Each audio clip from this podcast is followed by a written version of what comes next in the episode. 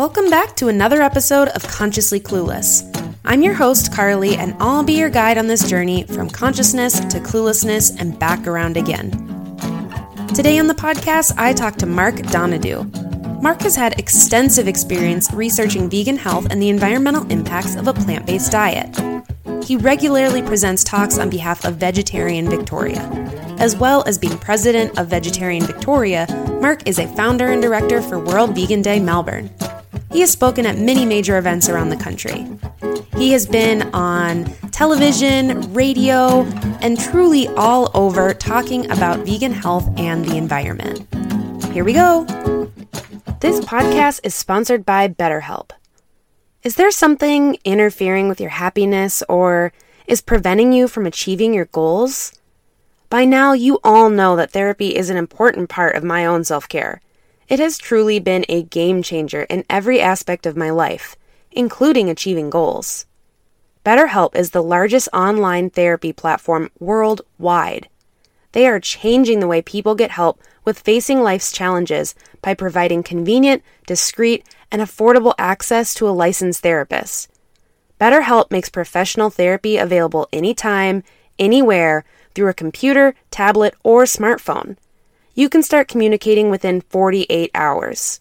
It's not a crisis line, it's not self help. It is professional therapy done securely online.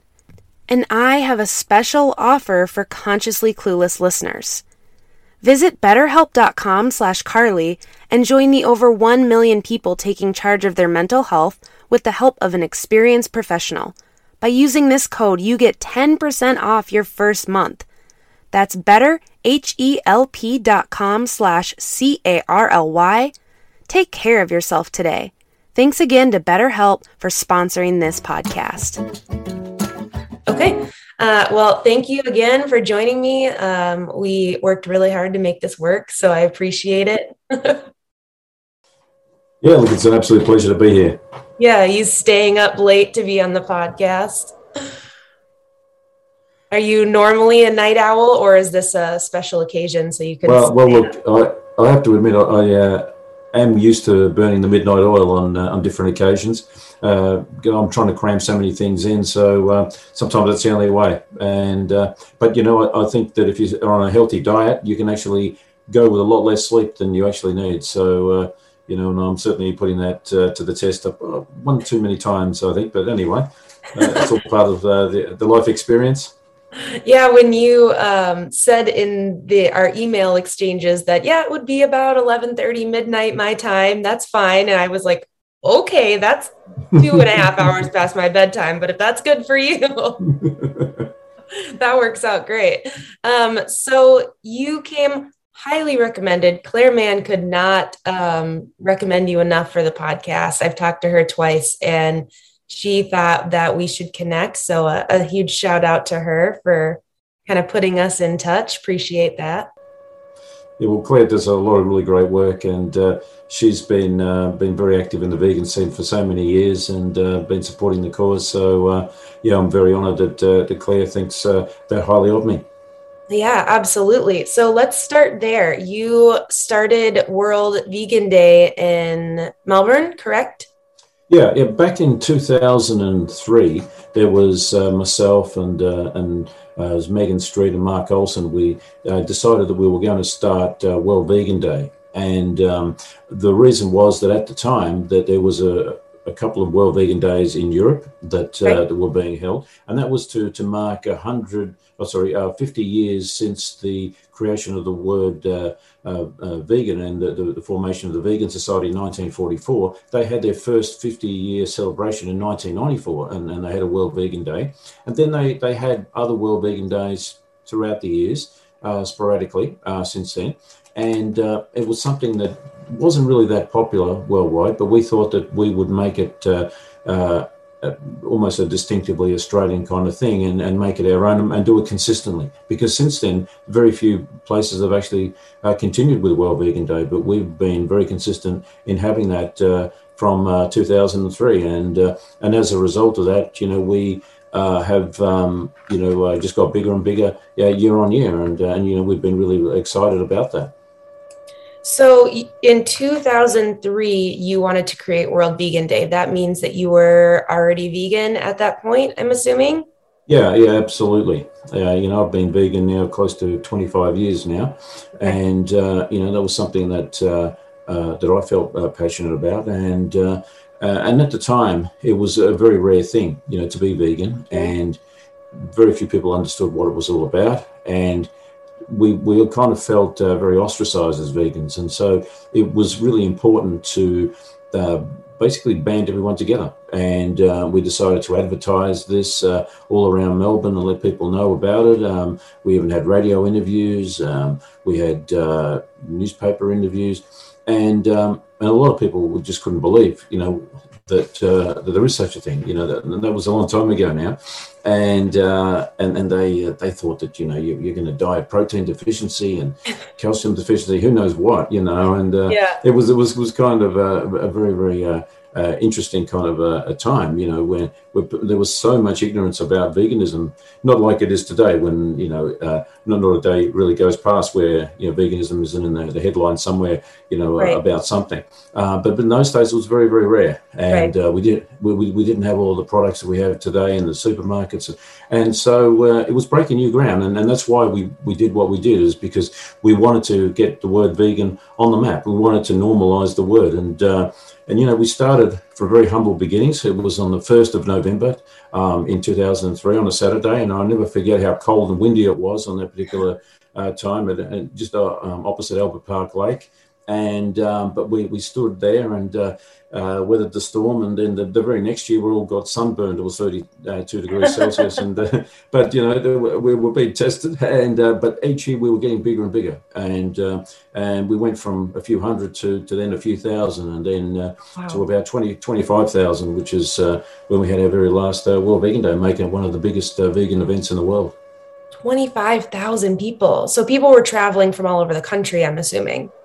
Yeah, look, yeah, yeah, that's true. I mean, people did uh, come from interstate to see our, our event, and we've even had some overseas visitors uh, over the years as well. You know, uh, visit um, because they've heard about how big it is, and you know they wanted to check out uh, World Vegan Day Melbourne, and um, uh, and you know we'd really got this reputation of uh, putting on a really big festival, and the thing about our, our festival was different to most of the other vegan festivals, and it just didn't focus just on uh, uh, the food and the different uh, vegan vendors uh, mm-hmm. and and have uh, some speakers. But you know, we, we made it like a, a total festival. We had we had music, we had uh, cooking demonstrations, we had a kids area, an arts area, a fitness area, a fashion area um, so many different uh, uh, you know aspects to the veganism you know all uh, on display we even had an um, Australian Indigenous uh, section focusing on the the uh, the vegan component of, of their diet um, all, all, these different uh, aspects, even a vegan paleo area, can you believe, you know, that we had? Because yes, the, the, original Paleolithic human beings, when they, they analysed the,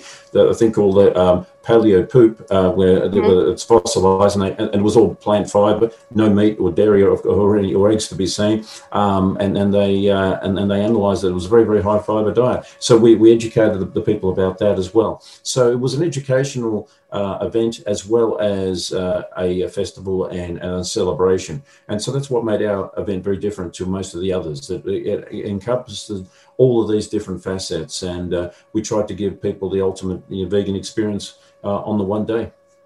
Well, Australia's been on my list for a while, but maybe next World Vegan Day is when I need to make the trip because that sounds really amazing. I am going to put a pin in the paleo thing because I have a question on that, but I wanted to circle back first to if you are planning this in 2003 and you've been vegan for a couple years, how did you become vegan? What was that journey like for you? Well, I started off as a vegetarian uh, for a, a, number of years, and uh, I, I, did a, a, bit of reading, and, uh, and and some of the, the, famous people that I admired in history ended up being vegetarian, if not vegan, as it turned out, because the, vegan wasn't really a word, especially if you go back to the times of, say, Pythagoras or Plato. Mm-hmm. Um, you know, these, these people, which basically talked about effectively a vegan diet, and um, even Plato talked about how you know huge amounts of resources are needed. You know, in terms of how much water and food, you know, just to, to raise a, a cow, and uh, and he was saying that how that's ridiculous. You know, you could use that land and resources for, for feeding people, and you can feed a lot more. Plato said so, that. Yeah, this is 2,500 years ago. Yeah. Um, uh, Pythagoras, you know, not only was he uh, an advocate of a um, plant-based diet, and in fact, the word Pythagorean was actually almost a synonym for, for the word, you know, plant-based, you know, for, for so many years. Yeah, and, and he even chastised one of his wrestlers because he was also an undefeated Olympic wrestler in the and and, uh, and, and that's right. So he was. Of course, was of course he was. well, well, that's right. Not only was he a, a, famous mathematician, as most people know, and he was a musician, a philosopher, um, and also an undefeated Olympic wrestler. I mean, you know, to talk about a resume. I did not know. learn that in my math class when I was doing the Pythagorean no. theorem. No, I didn't learn that either. Uh, funny enough, and uh, and they certainly didn't say that he was vegan. Uh, but um, but but anyway, um, he actually uh, uh, was on the record of, of, chastising one of his uh, wrestlers, and he was saying that he was as a bit overweight and slow because he wasn't on a plant based diet and he was having too much meat. So this was to again 2005 2,500 years ago, and and so you know when you read stories like this, and and you know people like Mahatma Gandhi and you know Albert Einstein and Isaac Newton and all, all these famous luminaries in history, Nikola Tesla, and you, you really uh, you learn that they were on plant-based diets. Uh, you know, and I thought, well, okay, this this makes sense, you know. And then you re- read the reasons why they, they did that, and so I decided to become vegetarian. But then I decided um, after a while that being vegetarian wasn't enough because uh, uh, I met some vegans in, in the, the course of uh, my journey, and they they said, "Oh, you, oh, you're just vegetarian." I go, "What do you mean? I'm just vegetarian?" I said, "Yeah, well, you know, you're only doing half the job, if that." And uh, and I said, "What do you mean?" I said, "Well, you know, why are you vegetarian?" Well, to avoid animal cruelty. Well, do you know the amount of animal cruelty in the dairy industry? Did you know it's actually worse than uh, the meat industry? Really? And uh, yeah, you, you have me on. I go, "Yeah, of course it is." You know, um, with with your your regular uh, cattle um, mm-hmm. They're usually just grazing, and then on their very last day, they have a, a, traumatic experience where they, they get slaughtered and they watch all their friends being slaughtered, and then that's horrific. And they go, "Yeah, that's why I'm vegetarian." Yeah, but what about a dairy cow? They're, they're tortured from from day one. They're milked against their will. They, they get mastitis, the inflammation of the teats. They get their baby taken away from them. Uh, nothing more traumatic for a mother than those videos are like oh the yeah. videos of the of of cows being taken from their mothers just like it, if that doesn't make you feel terrible Ugh. Absolutely, and and look, you know, I had uh, like a lot of people selective amnesia when it comes or or being hypnotized to to avoid these issues, and you know when it was brought you know right uh, to my awareness, I couldn't sort of un, unlearn or, or unsee that, mm-hmm. and I thought, well, you know, I'd be a hypocrite to continue, especially right. trying trying to say that I'm doing it for the saving animals when I'm involved in uh, you know, supporting the dairy industry, and same with the egg industry. The way that they, they treat chickens, you know, in, in egg production is, is horrific to say the least. And they, they kill the baby male chicks and they uh, macerate them alive. They, they gas them. They do all sorts of horrible things. Um, and uh, there's another industry which is uh, more cruel than just the regular meat industry. And so, so from that point of view alone, it was it was a reason to go vegan. And then this, all the other arguments apply equally as well, like uh, the health argument. Well, you know, in terms of uh, saturated fat in the diet, well, dairy is the biggest contributor of that. And when you talk about inflammation, heart disease, and diabetes, well, you know, dairy is, is linked with all those uh, prostate cancer, breast cancer, and then you've got environmental issues. Um, uh, same. I mean, you know, the, these other animal industries uh, use so many res- resources that could be used far more efficiently to feed people, um, mm. you know, directly, yeah, instead of indirectly by, by feeding animals. And and so uh, once I knew this, uh, the decision to become vegan became very very clear. So did it feel? I've talked to quite a few guests about this, and I know that it's been true for my own journey into veganism that it was kind of that domino effect. So kind of started with one place. Like for me, it was health. I found out I was lactose intolerant and you know as most of us are and kind of just dominoed from there and went okay it's health. Oh the environment. Oh animals and all these other things. Is that kind of how it felt for you? Like it was just the dominoes kept falling? Yeah exactly. I mean it, was interesting. The the diet that happened to be the most ethical the one that caused the least suffering happened to be the healthiest and happened to be the most environmental. And it was just like one bonus after another after another, and um, uh, and, and it was quite incredible, you know, that how, how it all came into place. And uh, and it's almost like when you do the right thing, then it, it tends to manifest in in every area. And uh, yeah, uh, and you know, I, it was became a revelation really. You know, when I became vegan, just what a difference it was making. And, and that's one of the reasons I was passionate about starting World Vegan Day, spreading the, the message about that, and then educating other people as well. And uh, um, and yeah, I would do uh, continually talks on health and nutrition, um, for example, environmental talks, you know, talk about the animal industries uh, wherever I could. And you know, that was part of the activism we did. I was also president of Vegetarian Victoria, and we would have um, many events where we'd have stalls ourselves and where we'd interface with the public and uh, give out uh, brochures that we'd written and uh, engage the public, asking them, you know, questions about their diet and and uh, and, and try to spark some interest. And, and I think you know we were able to have uh, you know, quite a big influence in um, in changing the, the landscape in, in Melbourne uh, over, over, many uh, over quite a few decades, and uh, you know to the point where we had one of the biggest vegan festivals in the world. You know, in, in our city.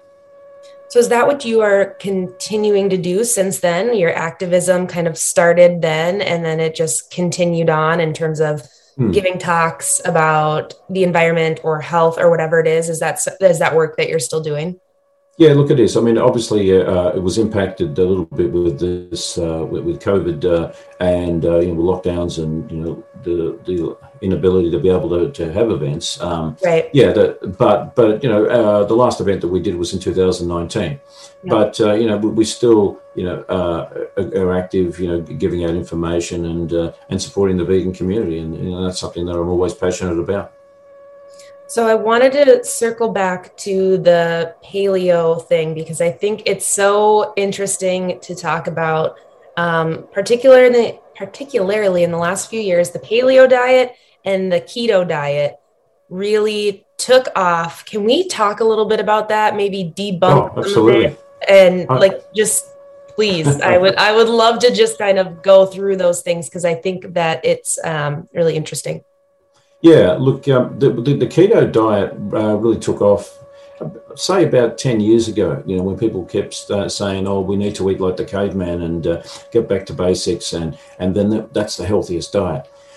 Um, so, well, first of all, the, the premise with that uh, is kind of shaky to start with because th- there's a lot of things that that uh, maybe caveman were doing that we probably don't want to emulate now. There's a lot of killing and uh, murder and all sorts of other things that uh, a lot of uncivilized behavior that probably we wouldn't uh, uh, necessarily want to emulate. So just because cavemen did it, it doesn't by default mean that that's the smartest thing to do. And uh, and, and, I know you're not making a joke, but when you say it like that, it seems so obvious that you're like, yeah, maybe it wouldn't be the thing to copy. No, and uh, especially when they, they actually say, and most of the, the uh, historians, you know, you know, the, the, uh, also talk about how their, their lifespan wasn't very uh, long either. It was people wouldn't live to any more than about you know 25 or 30 years. So so really, it's all the reasons why you wouldn't want to emulate a particular uh, population or, or, or, a group. Um, uh, so you know, to me, that that's it's a really bad foundation to start with anyway. But uh, if you did think that that is our natural diet and whatever the caveman were eating, well, then we need to actually look at the evidence. And, uh, and we're talking about paleo or keto, right? Paleo. Uh, okay, so we're looking Paleolithic human beings. Okay, paleo diet. Yeah, yeah. So, so we're starting with that one. So, so really, um, there's a lot of lot of talk about paleo diets, but there's very, very few people that have actually looked at the evidence or looked at it properly. Right. And and when you you look at the evidence, um, it's quite interesting because uh, there's a, a, famous uh, um, uh, uh, historian and a, um, a, a, person that's actually looked in, into ancient diets, and his name is Nathaniel Dominy, and and he's one of the the most well-known paleontologist, as a matter of fact, and he found that uh, by looking at some of the the oldest records, um, uh, fossil records in particular, of uh, different uh, human beings going back as far as our recorded history uh, can show, uh, he found some interesting things. Um, I think in Mozambique, about 105,000 years ago, they had um, there was Neanderthal man, and they found when they looked at their teeth that they had sorghum grass seeds, they had some fruits and berries um, but no meat or animal foods to be found at all. Uh, they looked at uh, Java man, Peking man in uh, Indonesia and in those Asian areas uh, going back 20 to 30,000 years ago. Um, again, found fruits, berries, nuts, seeds, right. grains. uh, no no meat or, or, dairy there either. Um, and then uh, even even more recent population, twelve thousand years ago, that there they found examples of agriculture and eating a lot of tubers and root vegetables and things. But again, no no no real signs of meat. They they looked at the tools that they were using, and they they weren't tools that um, um, that, that, you would associate with killing of meat. They, they, they, were basically grinding tools and things for, for grinding uh, seeds and grains and things like this. Mm-hmm. And, uh, and, and when, when they looked at the teeth in particular, and uh, they looked under the microscope to see what was embedded in there, again, that there was so many uh, seeds and nuts and, and, and fruits uh, and, and no no meat there. So um, uh, Nathaniel Dominy basically said that uh, yeah, the ancient human beings and the Paleolithic human beings were in fact plant eaters. Right. That, then they also looked at the uh, the fossilized uh, poop uh, of mm-hmm. the, the, the, these ancient people, and again they found the same thing. And, and one of the, the most staggering things was the huge amount of fiber. It was something like about ten to twenty times the amount of fiber of what we're eating today. Oh, wow! And it was huge amounts, and and there was greater percentages of all vitamins and minerals and, and way uh, in greater excess than what we're, we're uh, consuming today. Again, more evidence that we were plant eaters. So, so the evidence has actually shown that we're plant eaters, uh, even though there's a lot of people that talk about paleo diets and they automatically assume that that meant eating a lot of meat, and yet it didn't prove to be the case at all. And that's not only assume, but that's kind of what the fad of the paleo diet has become, right? It based yeah. on not the Paleolithic people, is what you're yeah. saying. Uh, absolutely, and and you know, the, the, and some of the things that they exclude, uh, for example, like um, some grains and some beans. Well, there's evidence that the the the uh, the most ancient human beings were actually eating them anyway. Mm-hmm. Um, and and not only that, there's some evidence that they were even uh, using agriculture far far earlier than what we thought as well. So so it really puts the, the whole the whole uh, subject, you know, uh, un, under the spotlight, and, and it, it's very questionable. Some of these people that have kind of hijacked that whole paleo movement uh, to make it almost like a, uh, an endorsement for eating meat. Um, it, it, really puts that into question because it didn't uh, appear that that was the case at all. Not looking at the evidence anyway. So, wh- how did that get hijacked then? Where did that change along the way into this kind of like marketing of a different type of diet? Well, you, you, have got to realize that um, uh, some of the biggest industries uh, in the planet uh, um, are uh, the industries that support animal agriculture. You know, right. for example, um, I remember even going back to, to, about the time of World Vegan Day, I think almost the same year in 2003, there was a film called Super Size Me. Mm-hmm. And uh, I don't know if you remember that one. And, um, yeah. and, and, well, one of the things that they showed in that, and they said that uh, in, the, in the same year that the Fruit and Vegetable Association spent their biggest uh, amount of money on advertising, which was something like about uh, $2 million worldwide on their five fruit and veg a day campaign. In the same year, McDonald's alone spent $1.2 billion in advertising. And that's just McDonald's. That's not including Burger King, KFC, and the rest of them. And that was so, 2003. That's right. That was ages ago and um, so you can imagine how things have multiplied since then. So right. the, the, the amount of resources and the marketing that these industries have is phenomenal, and they'll try every angle. Um, keto is right. the latest one, you know, uh, where they're, they're, they're promoting. So and and there's there's always an angle. Yeah, you know, a lot of this um, this kind of meat based diet uh, fads uh, is not new. That they started back in 1972 with uh, the Atkins diet. Robert Atkins um, was a cardiologist, in, in, incidentally. Did um, he die a heart attack? Well, he did, and he was he was about 120 kilos or something, which is massively, you know, well over 200 and something pounds. Um, mm-hmm. Um, uh, you know, when he when he died, and they said, "Geez, you're, you're awfully fat for a, a, a an expert on on uh, diets," and, and and he said, "Oh, I'm a bit bloated." Well, I don't know about you, but 120 okay. kilos, it's more than a bit bloated, I've got to say. But uh, but anyway, that, that's always a red flag that you know the diet isn't isn't going well. And you know, uh, and it's funny because the doctor uh, John McDougall, um, mm-hmm. one of the, the pioneers in the, the vegan uh, uh, health movement, he, he basically uh, did a, a, video on that, and he looked at all of the the experts that are promoting meat-based diets, and he looked at their size and, com- and he compared them to, to the, uh, some of the ones on, on vegan diets, and you can see the you know it was very very distinctly different. You know that uh, that many of these people, like Dr. John McDougall, kept their natural weight you know for decades, and uh, you know becoming uh, older did not necessarily mean you become you know uh, more and more uh, um, uh, overweight. And yet, with many of these others, like Robert Atkins and so many of these other ones, you know, people promoting the zone diet and all of these, um, yeah, even the uh, Cordain, the, the the guy that promoted the the paleo diet, he had to use a picture from 20 years earlier, you know, on his on his diet book because uh, yeah, he he's kind of ballooned out as well. So you know, obviously eating those sort of diets didn't actually achieve the results that uh, a lot of these these people, um, you know, were claiming that they were going to achieve. You know, Weston Price Foundation, you know, Sally Fallon, and, and, and, it just goes on and on. You know, they tell you about how harmful the, the carbs are, and they go, oh, they're going to put on weight and all this sort of stuff. The same with the guy with the grain brain, and all this. But the evidence doesn't support that. The more plant, the more carbohydrates you have in the diet, the, the, the, the better your BMI. And in fact, when they, they look, in the United States, which is known as being the most obese country in the world, um, the only group that has a natural body mass index uh, uh, that is under the limit of 25, which is for the healthy BMI, is the vegan group. It's the only one. And they've got an average uh, BMI of about 23.1.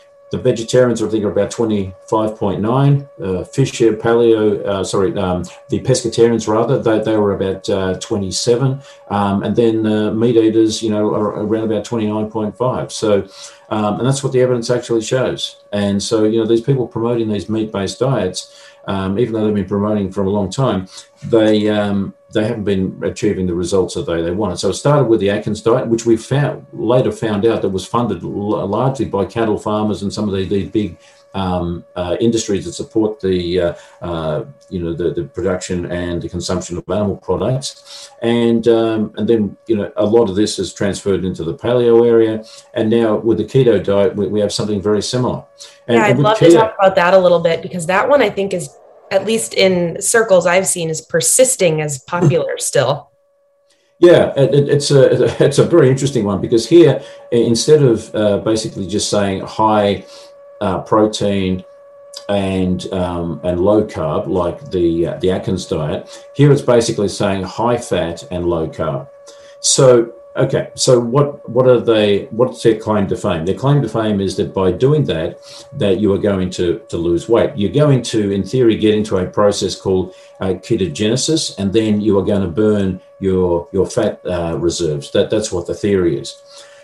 What actually happens is something very different. You see, what happened when we eat carbohydrates. One of the things that we do is that we produce glycogen, and glycogen is like our energy reserves. And in fact, a lot, a lot of athletes, you know, they will carb load, say, before a, a sporting event for that exact reason, because they want to build their glycogen stores so that when they're performing, uh, they can uh, draw on that, and then they, they have. Uh, prolonged energy. Mm-hmm. Now, with, with, every gram of glycogen that the body stores when you're eating carbohydrates, you also store two grams of water.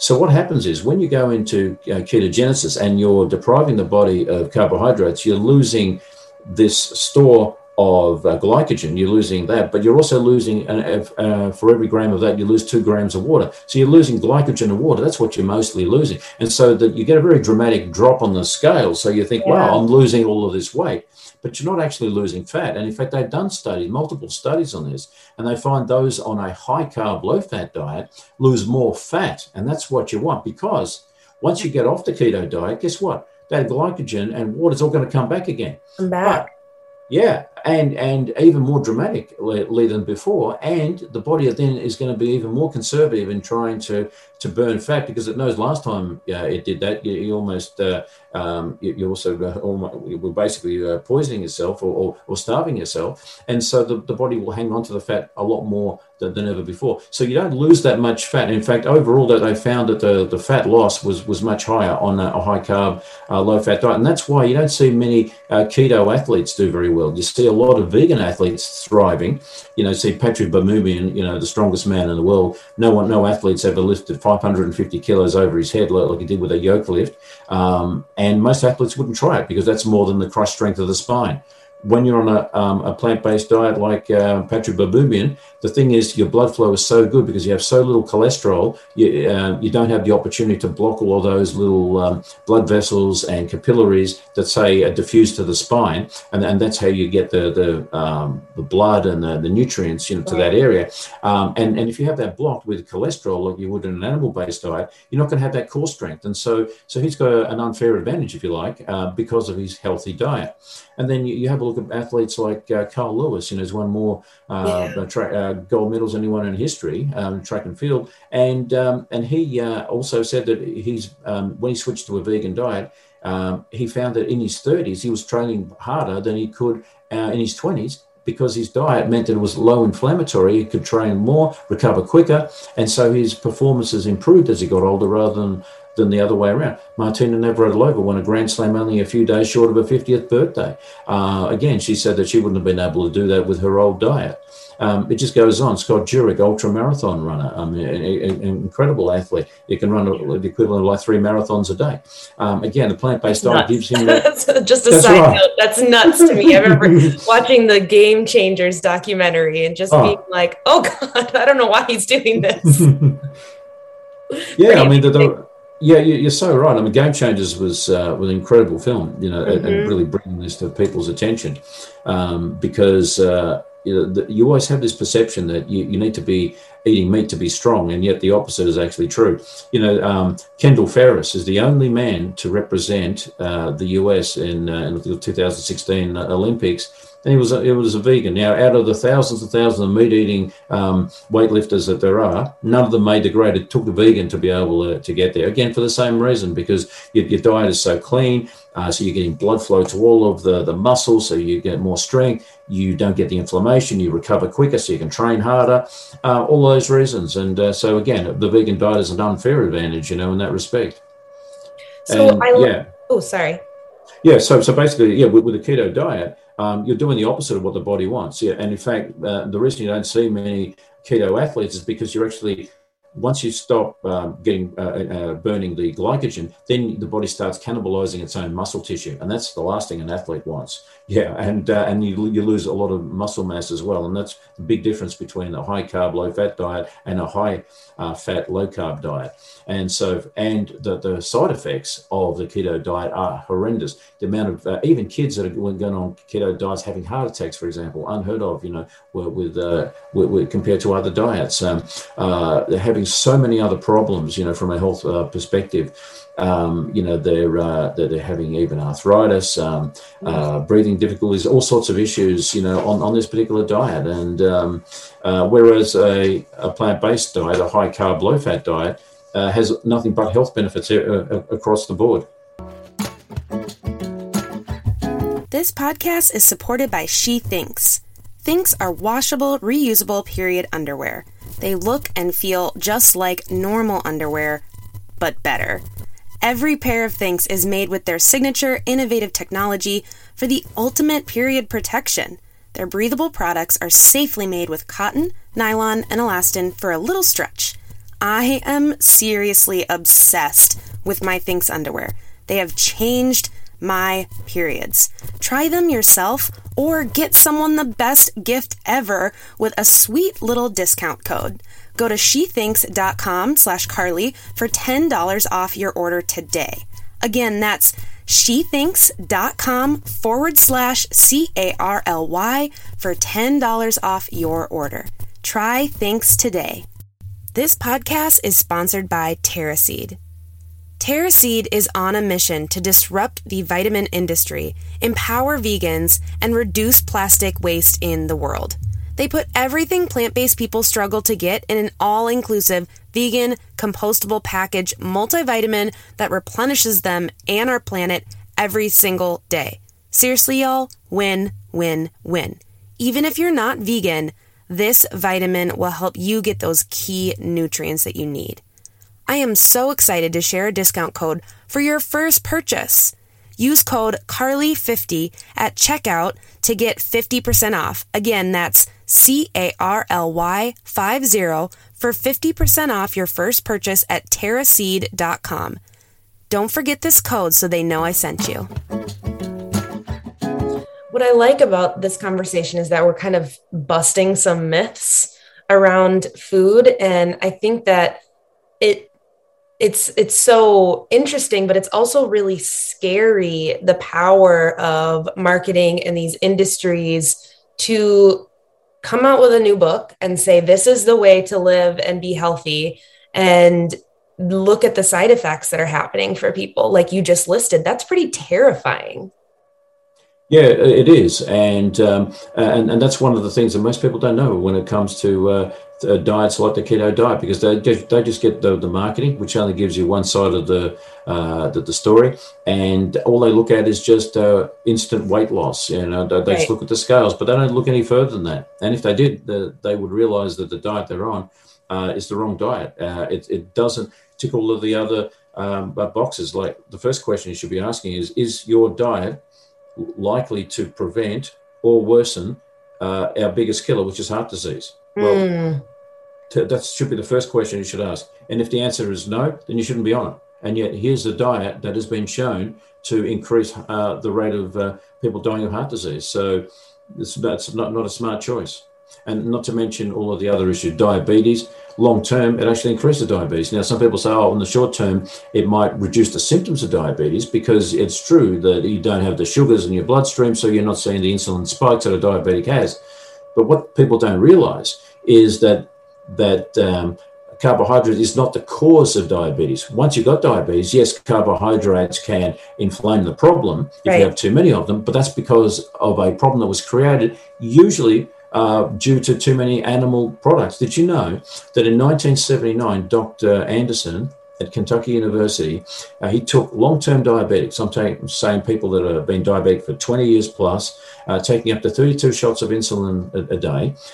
And he put them on a Whole Foods plant-based diet, and within 15 days, half of the control group was off all insulin and diabetes medication altogether. And then later, a large percentage of them were basically cured of type 2 diabetes. And the reason is because it's not the carbohydrates that cause diabetes, it's animal fat. Because imagine that we have a, all we have billions of cells, and in the, the center of the cell is the power plant, which is called the mitochondria. It's, it's actually a type of bacteria, and it has a requirement for energy to, to power the cell. Yep. And so it's, it sends a signal to a hormone called insulin, and it basically says that I have a requirement for glucose. Can you please bind with a glucose uh, uh, molecule? And then when you do, I will then uh, create an opening, and then we can uh, usher in the glucose. But when you have animal fat in your system, it acts as a as an insulator, so that communication doesn't get through. So the cells are screaming out for energy, um, but the message isn't getting through the insulin has got plenty of glucose there in the bloodstream. It's just full of it. And so, well, right. why, aren't, why aren't I uh, being asked for it? And, and so that's the problem. That's what animal fat does. It stops that communication. And that's why the uh, a plant-based diet is so effective at reversing type 2 diabetes. And it's interesting because Dr. Anderson decided a few years later, I think it was 1997, um, to, to induce type 2 diabetes in a population that didn't have it. And, uh, and he said, that's okay because I can reverse it as quickly as I started. But if you pay enough people money, um, they'll, they'll, they'll, do oh anything. yeah. And, and so anyway, he had two groups of people. One group, he, he said, right, you're going to have a pound of sugar a day, uh, but I'll keep your calories of fat down to less than 10% of, of your, your, your, calories. Um, the other group, um, you'll have no sugar at all. So no sugar, no no honey, no artificial sweeteners, no uh, fruit juices a sweetener, nothing. Um, but your calories will be uh, 60% of them will be in the, the, form of animal fat. We'll have a guess which group got the diabetes. It wasn't the one pound of sugar group, it was the high fat group for, the, for that exact reason, because the fat clogged up the system and stopped this communication from the mitochondria to insulin. And so they became type 2 diabetics but uh, but he knew how to, to reverse it uh, as he'd done in, in, previous occasions. But then basically switching people back to a plant based diet. So um, so you know that, that's what the evidence actually shows. Now the ketogenic diet um, worsens that diabetes problem. So again, that's not a, a diet you want to emulate. And when it comes to cancers, my goodness, yeah, yeah, you know, you know, you know the the relationship between IGF one, insulin growth factor one, and cancer. You see, IGF one is what causes a, a um, a, calf to go from something really small to something really huge, you know, uh, within 18 months. Um, now, in humans, especially adult humans, Well, there's nothing to grow. So the only thing that can grow are things like cancer and so it makes no, no sense to, to be having having uh, that. And uh, and generally IGF one not, not just in dairy products it's in it's in meat as well. On top of that you have uh, all of these uh, sulfur based amino acids um, you know, like sulfuric acid and then and you, you have you also have uh, nitric acid you have um, um, uric acid and all these acids also create an acid environment that can lead to cancers as well. Um, and and so you've got a diet that also promotes cancer and uh, so that's that's not a good thing either. In, in fact, the World Health Organization even made a, a uh, an interesting claim that he said that they basically said that when it comes to, to lung cancer, that meat was uh, uh, uh was greatly more uh, correlated than smoking when it came to causing lung cancer. You know, wow. and in fact, and in fact, they even highlighted heme iron from animal food um, as being cancer promoting. They even said that in part cancer is uh, partly a uh, ferrotoxic disease, a, a, a, disease of too much iron toxicity. And, um, and, and heme iron is, largely implicated in that. And this is what a lot of people don't realize. They think, you know, women in particular are told, oh, eat red meat to, to have good iron levels. And, and they're, they're told this continuously. And not only doesn't it work, it's actually detrimental. Because, and, and to, as proof of this, you, you, you ask anyone who, who's followed that, you know, did your iron levels improve? And it never does because what happens is when you're that acidic and toxic, and, and you're, you're having this uh, heme iron, most of it goes to the liver where the body stores poisons and toxins anyway, because, because it, it is actually so toxic to the body. The body has to produce iron through um, plant sources and, and, it takes non-heme iron and converts it into heme iron as required. And if you want, want evidence of this, have a look at uh, studies they did with hemophiliacs.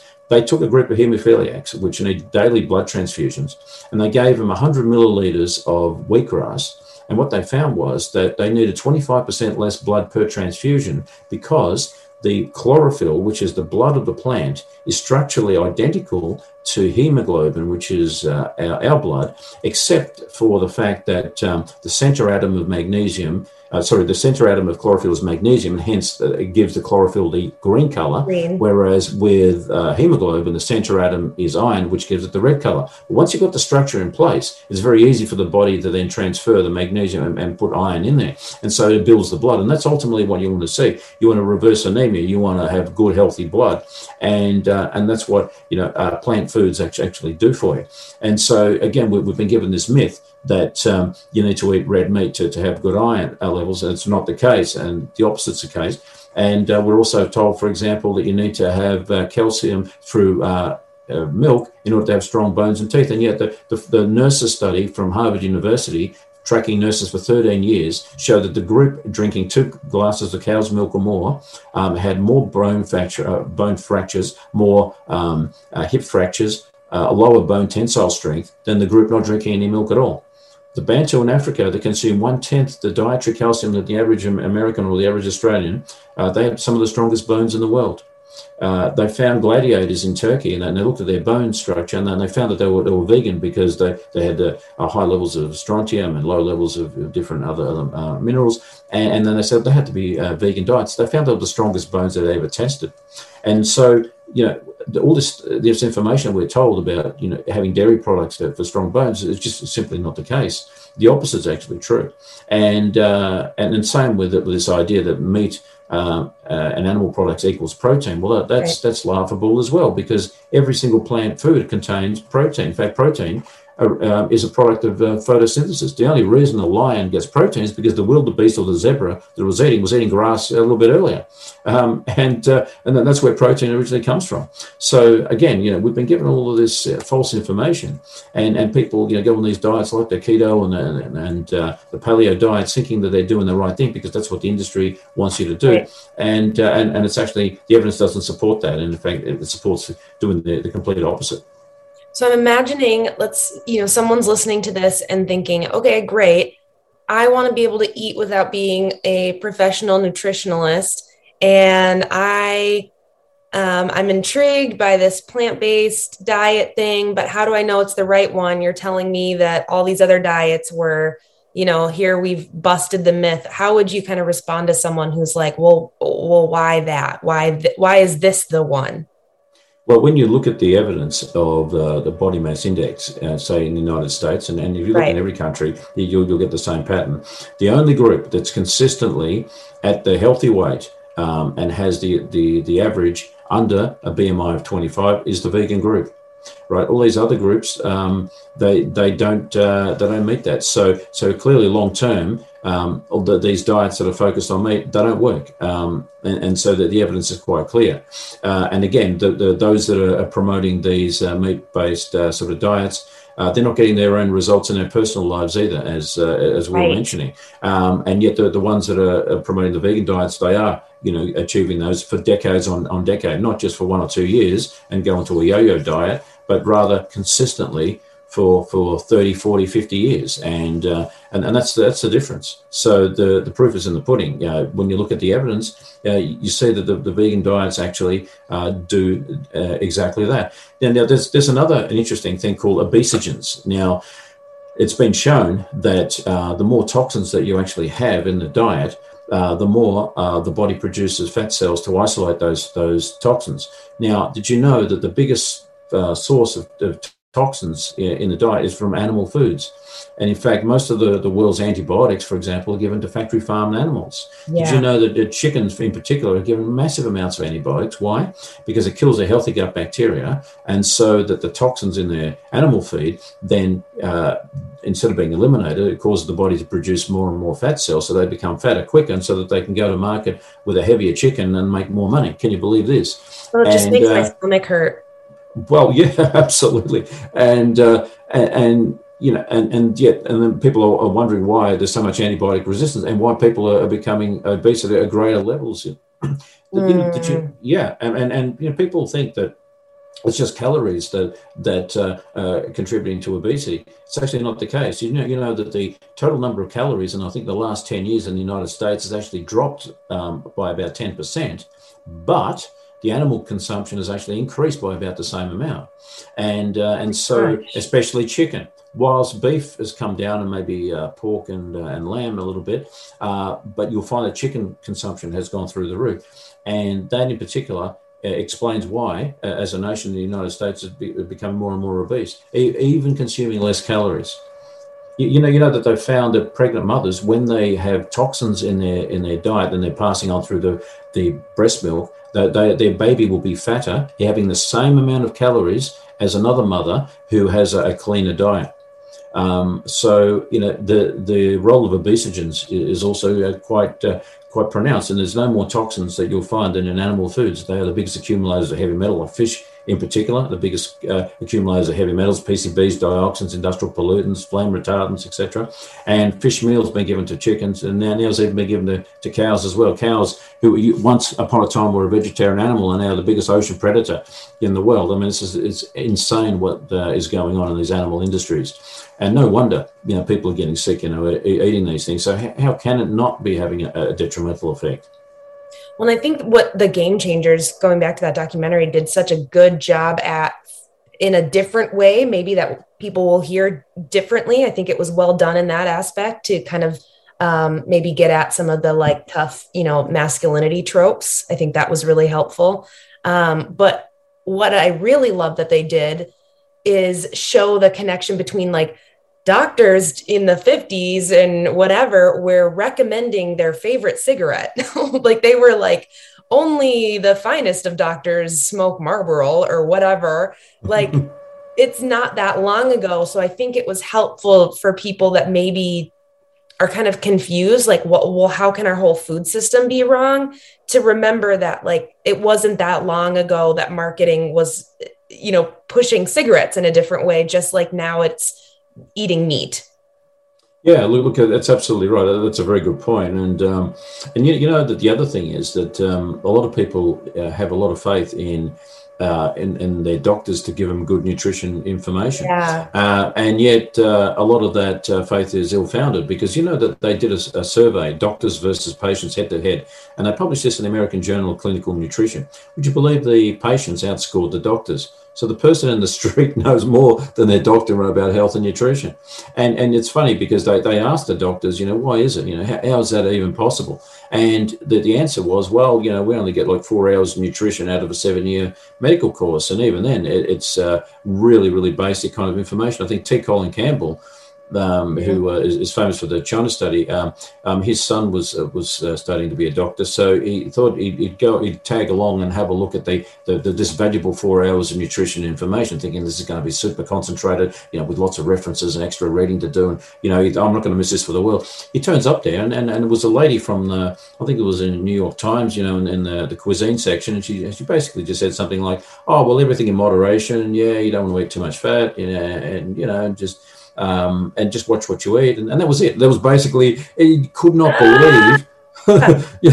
here's a person with no uh, uh, qualifications at all or in that area, hasn't even studied nutrition, basically given, given this uh, lecture to doctors uh, or to uh, student doctors on on nutrition and then instead of the valuable four hours they only get four hours and you don't want to be wasting it on that and sure enough that's the contempt that they have for this subject and because it's not in their uh, their interest financially to uh, promote that. And um, and uh, the big industries you know the ones that uh, are able to to get their say they're the ones that also determine you know with the, the american dietary guidelines and here in australia that the same um, around the world. And and these these big industries have so much clout and um, no wonder you know doctors are confused you know when it comes to uh, health and nutrition. In fact there was one study i saw that first year medical students did far better than seventh year medical students in a health and nutrition quiz because you know by the time that they've been indoctrinated with all of this uh, industry propaganda, uh, they ended up um, you know, knowing less about you know the role of food uh, and uh, and health, and uh, and and so that's the state we're in. So we, we can't rely on doctors for giving us health information. Um, we have to take that responsibility ourselves. And, uh, and these days, it's never been easier to educate ourselves because this information is readily available.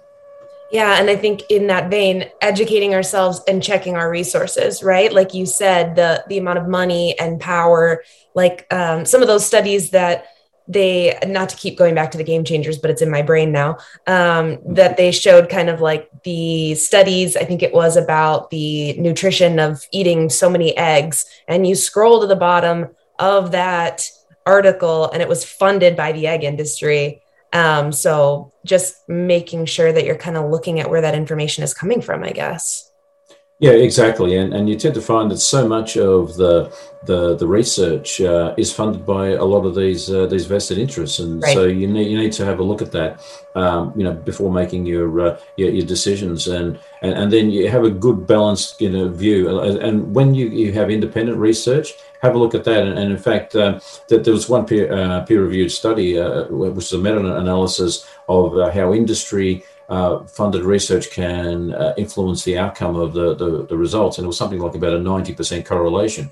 So that when a particular industry is, is uh, sponsoring a study, it tends to give a favorable outcome, you know, to, to that industry. Right. And so, so we have to be careful there. And especially when, when these industries are as powerful as they are and they're funding so much of the research. And in fact, uh, it's particularly the case with dairy research where they, uh, how many occasions, you know, this is what they would do uh, to prove that dairy helps you lose weight that they would have one control group where they would have almost an unlimited number of calories, um, but they would um, uh, restrict the, the, the, dairy to, to virtually nothing. And then they, and then they would say, well, that, that group that didn't have dairy increased their weight. And then that the dairy group, that they would have a small amount of dairy, but they would restrict the calories massively. So that group ended up losing weight in spite of the dairy. And then they would say, look, see, dairy makes you lose weight.